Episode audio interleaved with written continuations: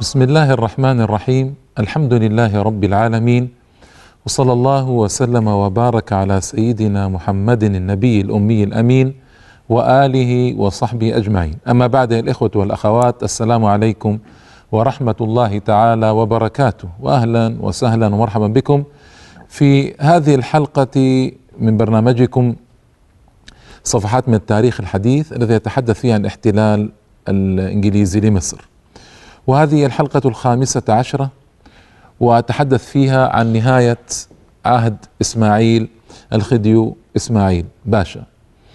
وسبقا ذكرت لكم أن هذا الرجل كان له إصلاحات جيدة وعمل عملا جيدا في مصر مد 900 ميل من السكك الحديدية. هذه أرقام جديدة أذكرها لأول مرة. لم أذكرها من قبل في إصلاحات إسماعيل فلذلك أعيدها ما أذكرها الآن. مد 900 ميل من السكك الحديدية مد خمسة آلاف ميل من التلغراف. وهذا رقم ضخم. شق ثمانية آلاف وأربعمائة ميل من الترع. وهذا رقم ضخم جدا ويساعد الناس ويوصل الماء إلى القرى المختلفة والبلدان. إضافة إلى إصلاحات ذكرتها من قبل. حبه للعمران إنشاؤه لمرافق ممتازة في مصر. هذا كله ما ينكر على على إسماعيل ابدا في الحقيقة. حتى نكون منصفين للرجل وحتى نكون دقيقين في ذكر محاسنه. أنشأ 430 جسرا يسمى كبري وكبري هذه الكلمة تركية الصحيح في العربية هو الجسر. لكن كبري شائع. 430 جسرا. أصلح ميناء إسكندرية عمل أرصفة ميناء للسويس عمل 64 مصنع سكر. الأراضي الصالحة الزراعة كانت 4 ملايين فدان صارت 5 ملايين ونيف من الفدادين. كل هذه أمور تذكر له بخير في الحقيقة ولا نغمطه حقه رحمه الله تعالى. لكن هذا كله كان على حساب الشعب. والمظالم الكثيرة انتشرت ووجود الموظفين الأوروبيين الذين يتقاضون مئات الآلاف من الجنيهات بينما الموظفون المصريون لا يجدون رواتبهم. وربما بعضهم تأخر رواتبه شهر وشهرين وثلاثة بعضهم سنة لا يجدون رواتب. هذا أيضا مقابل ذلك. الفلاحون في أرثى حالاتهم على الإطلاق حالات صعبة جدا. يقول هناك نص مهم أريد أن أقرأه عليكم. مراسل التايمز في يقول في سنة خلع إسماعيل 1879 ميلادي يعني 1296 هجري. يقول الرجل لست مبالغا. إذا قلت إن في القاهرة الآن مئات من المشايخ يمثل كل واحد منهم قرية من القرى. جاءوا بمعروضات يسألون فيها تخفيف الضرائب وكلهم يعلن أنه لا يمكن بقاؤها على ما هي عليه وجموعهم محتشدة أمام أبواب النظارات يعني الوزارات كنسمها النظارات حيث يعترضون النظار في غدوهم ورواحهم. وحالتهم كانت مرثية صعبة وصعبة جدا في الحقيقة. هنا الذي جرى أن إسماعيل ابتدأ يريد أن يبحث عن مخرج. فأرسل نوبار باشا إلى بريطانيا ليبحث معا عن حل بقضية هذه الديون التي شلت الحياة المصرية تماما شلتها تماما. فأنشئت لجنة اسمها لجنة كيف نوبار باشا هذا بقي سنتين في مصر في لندن من سنة 1293 هجري إلى 1295 هجري يعني قبل 130 سنة من الآن. من سنة 1876 لما ضيع التاريخ الهجري من سنة 1876 إلى 1878 نوبار باشا نصراني أرمني. وكان يجدر في الحقيقة بالخديو إسماعيل أن يبعث غيره ممن يكون أكثر وطنية وأكثر التصاقا بالمصريين. فنوبار باشا ليس مصريا بمعنى الوطني المعروف فهو أصوله أرمنية وليس مسلما فهو نصراني. فمن كلتا الجهتين لا يصلح إرساله لأنه ممكن أن يشترى هنالك وهذا الذي جرى فإن نوبار عاد بلجنة تحقيق وتفتيش. أذاقت الشعب المصري الويلات وأذاقت الموظفين المصريين في الإدارات والوزارات كانت تسمى نظارات الويلات. وأدت بالأمر في مصر إلى شلل أكثر وحصل ما حصل بعد ذلك مما ذكرت لكم في حلقة ماضية. ربما أذكره بعد ذلك أيضا إذا أثر على الأحداث التي سأذكرها مستقبلا إن شاء الله تعالى. آه، إسماعيل اضطر أن يعين نوبار باشا هذا نفسه يعينه رئيسا الوزراء. وهذه أيضا مشكلة أن يعين رئيس الوزراء نصراني في بلد مسلم. ويكون له الحل والعقد ويكون له الأمر والنهي ويكون هو المتصرف الأوحد في مصر آنذاك لأن سلطة إسماعيل كانت تتقلص دوما وكانت تصل به الدولتان إنجلترا وفرنسا دوما وابدا. هذه نقطة في الحقيقة خطيرة وخطيرة جدا. وعين رياض باشا وزيرا للداخلية. وأيضا كان شريف باشا للحربية. شريف باشا سيأتي ذكره كثيرا بعد ذلك الإخوة والأخوات. شريف باشا باختصار هو أحد آه، المصلحين الوطنيين إن صح التعبير أن برز ذلك الوقت بدأ يظهر مصطلح الوطنية شيئا فشيئا. آه، هو ومجموعة انضموا بعد ذلك الحزب الوطني أو صاروا عرابيين. وسأتي على ذكر أحمد عرابي والحزب الوطني فيما بعد إن شاء الله تعالى. شريف باشا متهم هو ومويلحي وجماعة بأنهم ماسونيون. والله أعلم هذه قضية الماسون قضية خطيرة. والماسونيون لمن لا يعرف من الإخوة والأخوات آه، هم آه، طائفة أو مجموعة منظمة تنظيما ضخما هائلا بمقاييس ذلك الزمان وهم يدعون إلى الدين الدين الإنساني. ليس هنالك من يدخل فيهم ومعهم يكون ليس لا يكون ملتزما بالدين بالضرورة إنما يكون ملتزما بالدين الإنساني والرحمة والمساواة والعدل وهذه الصفات المرنة التي ينزلونها كيف شاءوا وقت ما شاءوا على أي حالة شاءوها. وثبت أن الماسون هم مجموعة يهودية يريدون أن يحطموا جميع الأديان حتى يتولى اليهود قيادة العالم بعد ذلك. والماسون خدع فيه كثيرون جدا. أرجو أن يكون مما خدع فيه أو به آه، شريف باشا وأمثاله. لأن في الحقيقة له أياد بيضاء في مصر وله أعمال جيدة. فما أحب أنه آه، يكون من الماسون الذين لهم وجهان وجه داخلي وجه خارجي.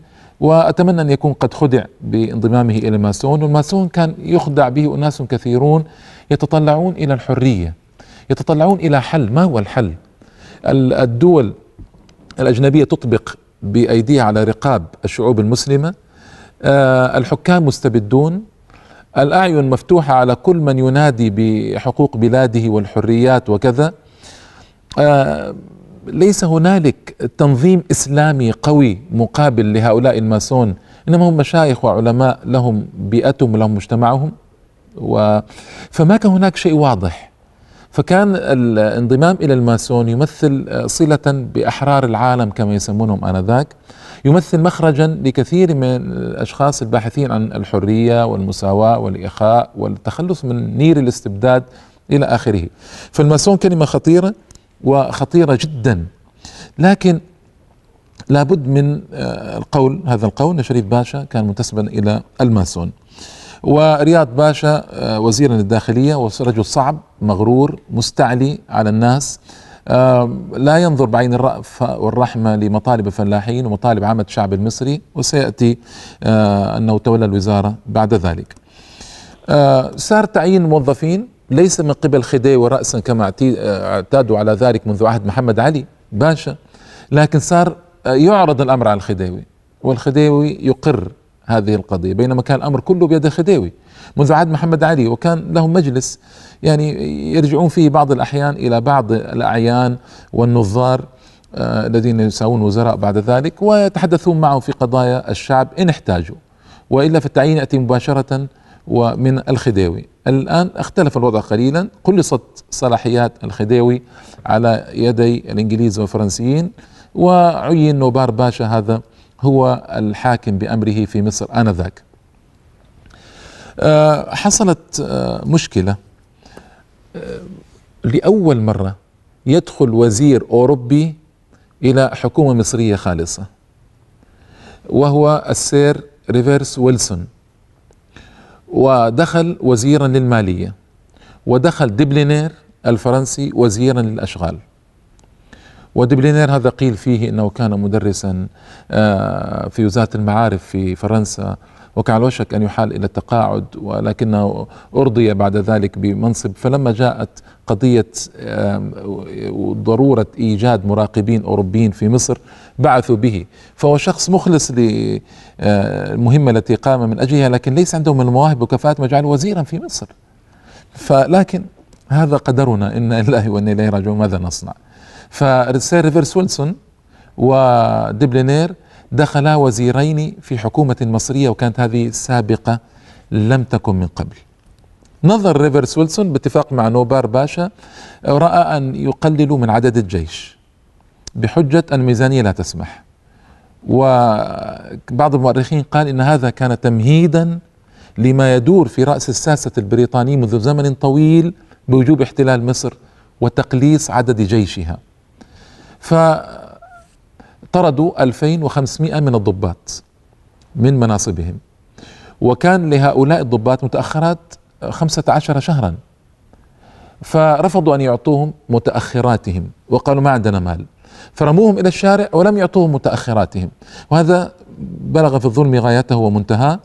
الضباط هنا لأول مرة يتحركون ينطلقون إلى وزارة المالية يجدون آه، السير ريفل سولسون ونوبار باشا رئيس الوزراء وزير المالية فيوسعانهما ضربا ولكما واخذوهما إلى غرفة آه، لسجنا فيها وحدثت مشكلة ونزل الأمر على الخديوي إسماعيل آه، كالصاعقة فماذا فعل الخديوي؟ انقاذا لهذا الموقف الحرج والحرج جدا. بعد الفاصل إن شاء الله تعالى نكمل أيها الإخوة والأخوات فابقوا معنا.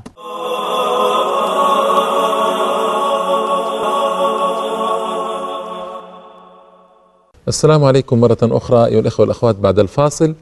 لما كنت أتحدث معكم قبل الفاصل أن الخديوي سمع بما جرى على رئيس وزرائه ووزير ماليته فهرع لينقذهما إلى مبنى وزارة المالية وفعلا آه، تكلم مع الضباط وخفف من احتقان الضباط وأخرج نوبار باشا وريفرس ويلسون من سجنهما في غرفة من غرف وزارة المالية وسوي الموضوع مبدئيا بطريقة وهي آه، أعلن أعلن آه، الخديو أنه لا يمكن استمرار الأوضاع كما هي عليه بوجود نوبار باشا وأنه لا يضمن أن الوضع سيستمر آمنا بوجود هذا رئيس الوزراء.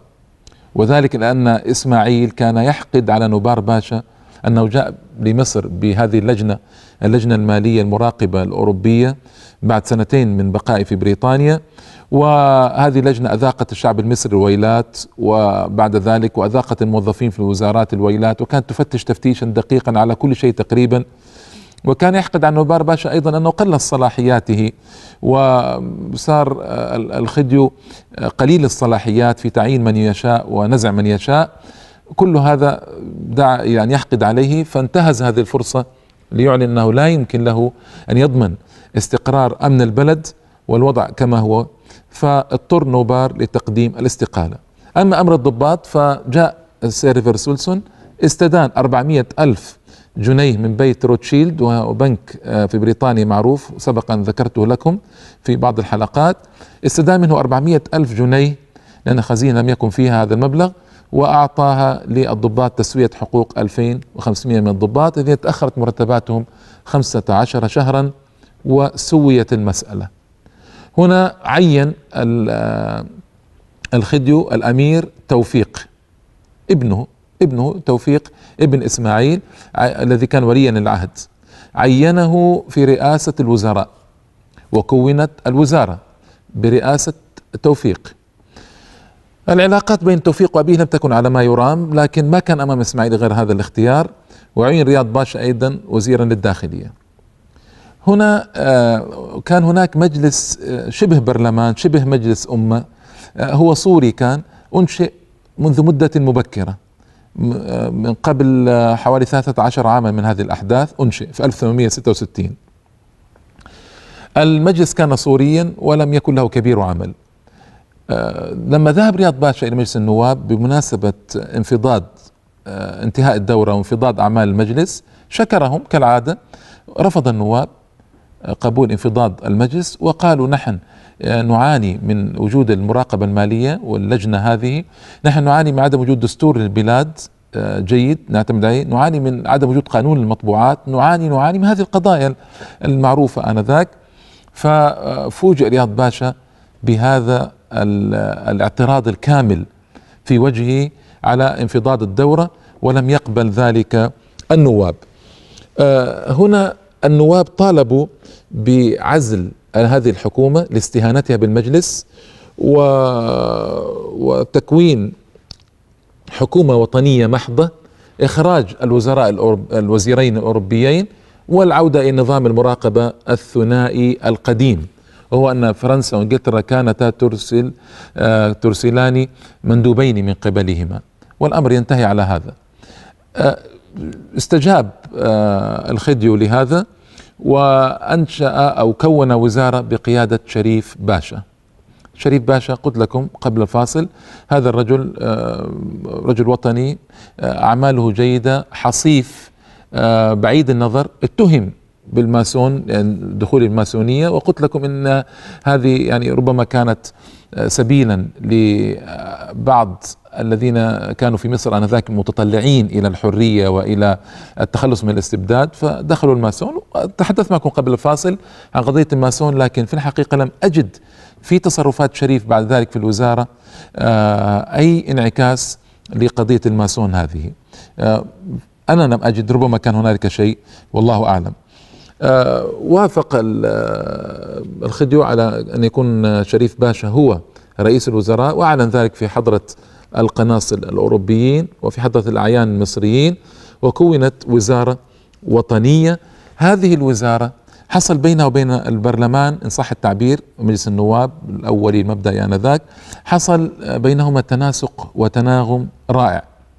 وعرض على البرلمان الدستور والقوانين الجديدة وزيادة عدد الجيش إلى ستين ألف واشتغلوا اشتغلوا وضع دستور جديد وفعلا أقر كل ذلك من البرلمان. وفعلا وقع عليه الخديوي. وصار هنالك نوع من الحياة آه، الدستورية في مصر إن صح التعبير. هنا هذا الكلام لم يرضي الأوروبيين الذين كانوا يتعللون دوما وأبدا بأن عندهم آه، تخوفا على حقوق الدائنين الأوروبيين. وأنهم يخافون على الوطن على الأوروبيين الموجودين في مصر وكل هذه الترهات من أجل وضع العراقيل أمام الحكومة الجديدة التي آه، بدأت بداية حسنة جدا وتعاونت تعاونا رائعا مع مجلس النواب. هنا قررت أوروبا إجهاض هذه الحركة الجديدة فأوعزت إلى إسماعيل بتقديم استقالته واتصلت في الدولة العثمانية اتصلت بالدولة العثمانية وطلبت من السلطان العثماني كان آنذاك آه، عبد الحميد طلبت منه أن يعلن تنحية الخديو إسماعيل وتعيين الخديو توفيق. كانوا يريدون أن يعينوا محمد عبد الحليم ابن محمد علي لكن نظام الوراثة ما يسمح وعين آه، الخديو توفيق ببرقية من أستانة وصلت إلى إسماعيل وضع أمام الأمر الواقع. الغربيون لا يريدونه وها هو السلطان يتخلى عنه واضطر إلى أن يتنازل لابنه توفيق. أجبروه ما ليس بذلك آه، في يده أجبروه إجبارا على التنازل. وحصل في التنازل أمور. يعني مما يدل أن هؤلاء الأوروبيين يستعملون الشخص التابع لهم من الحكام ثم يلفظونه لا قيمة له. إذا تحققت مصالحهم فإنهم لا يعودون يقدرون هذا الحاكم الذي تعب من أجلهم وكان اوروبيا أكثر من اوروبيا وكان يقول أريد أن أجعل مصر قطعة من أوروبا وفعل الكثير من أجلهم فاضطروه في النهاية إلى أن يبيع كل شيء تقريبا وإلى أن يخرج آه، ذليلا طريدا من مصر. آه، أين يخرج؟ طلب أن يكون في إسطنبول. رفض الخليفة تخوفا من إثارة قلاقل. فهنا آه، حاكم إيطاليا عرض عليه أن يأتي إليه وأعطاه قصرا من قصوره ليقضي باقي حياته فيه. ولما نفي إسماعيل آه، عاش في الخارج مدة وتوفي سنة 1895 آه، ميلادية 1312 هجرية قبل 120 سنة تقريبا 1312 هجرية توفي بعد سبحان الله بعد ابنه توفيق بثلاث سنوات يعني ابنه توفي قبله بثلاث سنوات وعاد إلى مصر. لما عاد إلى مصر كان هناك لورد كرومر وساتحدث عنه بعد ذلك بتفصيل لا يمكن يعني ذكره الآن. آه لما وصل إلى مصر أمر كرومر آه دار الأوبرا بأن آه تغني اوبريت عايدة الذي طلب إسماعيل تأليفه وأيام فتح قناة السويس وكان هنالك حفل كبير كما تعلمون. طلب إسماعيل أن يغنى في الأوبرا أوبريت عايدة هذا. فكرومر لما وصل إسماعيل جنازته وصلت إلى القاهرة طلب أن تغنى في الأوبرا أوبريت عايدة. فكأنه نكال بإسماعيل واستخفاف به واستهزاء وأنك فعلت ذلك آه، احتفاء بنا. ونحن الآن نحتفي بجنازتك ونشمت فيك. للأسف الشديد.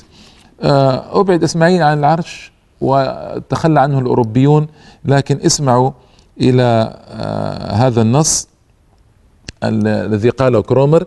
قال آه، لو أن النجاح كان من نصيب إسماعيل في الحصول على ثقة المجموعة الصغيرة من الموظفين الأوروبيين ولو أنه نجح في كسب خدماتهم إلى جانبه لما كان مستحيلا بل لكان محتملا جدا أن يظل خديو مصر إلى يوم مماته. أرأيتم؟ إذا هؤلاء الأوروبيين يتلاعبون به وكانوا يريدون مزيد من التنازلات ويريدونه آه، ذيلا أكثر مما هو عليه وفي الأخير تخلوا عنه ولم يلتفتوا إليه أبدا وعاد آه، إلى الإسكندرية ثم القاهرة ليدفن فيها بعد ذلك في صورة مأساوية. هذا يدلنا يا إخوة أن لا يمكن لحاكم أن يثق بالغرب ويرمي نفسه في أحضان الغرب هذا الرمي ويترك آه، شعبه ويترك آمال شعبه ويقهر شعبه من أجل تحقيق أحلام الأوروبيين في بلاده. نعم كان يريد تحويل مصر إلى قطعة من أوروبا ولأجل ذلك آه، فتح المسارح والأماكن التمثيل والحانات وانتشرت الخمور و فعل ما لم يكن يعهده قبل ذلك الخديو أو مجموعة الخديوية الذين مروا على مصر وغرب مصر طويلا وكثيرا. وفي النهاية آه، لما لم يستجب لبعض الأمور التي أرادها الأوروبيون آه، طردوه ونفوه وأخرجوه ولم يعد له قيمة ابدا. وهذا للأسف الشديد يتكرر في زماننا المعاصر بدون أن نستفيد وأن نعتبر وأن نتعظ. دائما يجري هذا الأمر. وتذكرون شاه إيران وماذا جرى عليه وكيف تخلت عنه أمريكا. وحتى رفضت بعد أن قامت الثورة عليه في إيران رفضت أن تستقبله في أمريكا. رفضت. وهو جنديهم في المنطقة. وكان أعظم علاقة بين أمريكا وأي بلد في آه، الشرق الأوسط كانت هي علاقة إيران بها.